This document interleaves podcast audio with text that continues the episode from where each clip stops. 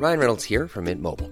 With the price of just about everything going up during inflation, we thought we'd bring our prices down. So to help us, we brought in a reverse auctioneer, which is apparently a thing. Mint Mobile unlimited premium wireless. Ready to get 30, 30, bit to get 30, bit to get 20, 20, 20, bit to get 20, 20, bit to get 15, 15, 15, 15 just 15 bucks a month. So, Give it a try at mintmobile.com slash switch. $45 upfront for three months plus taxes and fees. Promo for new customers for limited time. Unlimited more than 40 gigabytes per month. Slows. Full terms at mintmobile.com. Giant sea bass inhabit the eastern Pacific Ocean, from Humboldt Bay in California to the tip of Baja California in Mexico. They are also found in the northern half of the Gulf of California. They are California's largest nearshore bony fish. Juveniles are usually found in and around relatively shallow kelp beds, as well as sandy bottom areas, whereas adults are usually found deeper than 98 feet deep, and they tend to inhabit rocky bottoms where kelp beds are nearby. They usually feed on the seafloor on animals like stingrays, squid, lobster, and even small sharks.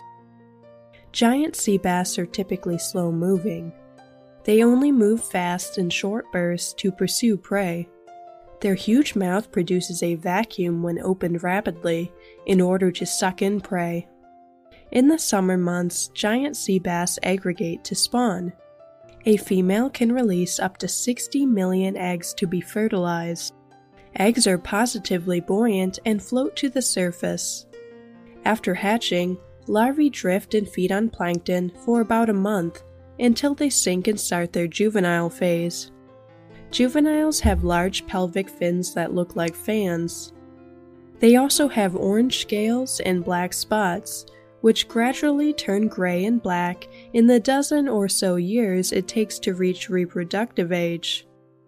Giant sea bass live for at least half a century and may survive more than 70 years. They may grow over 8 feet long. Large adults often appear solid black to gray with a white underside and spots. They can change their coloration from dark to light. Giant sea bass are critically endangered. They are protected in California. The California state legislature banned both commercial and recreational fishing for giant sea bass in the 1980s in response to their great decline in population. They were heavily fished for most of the 20th century in California waters.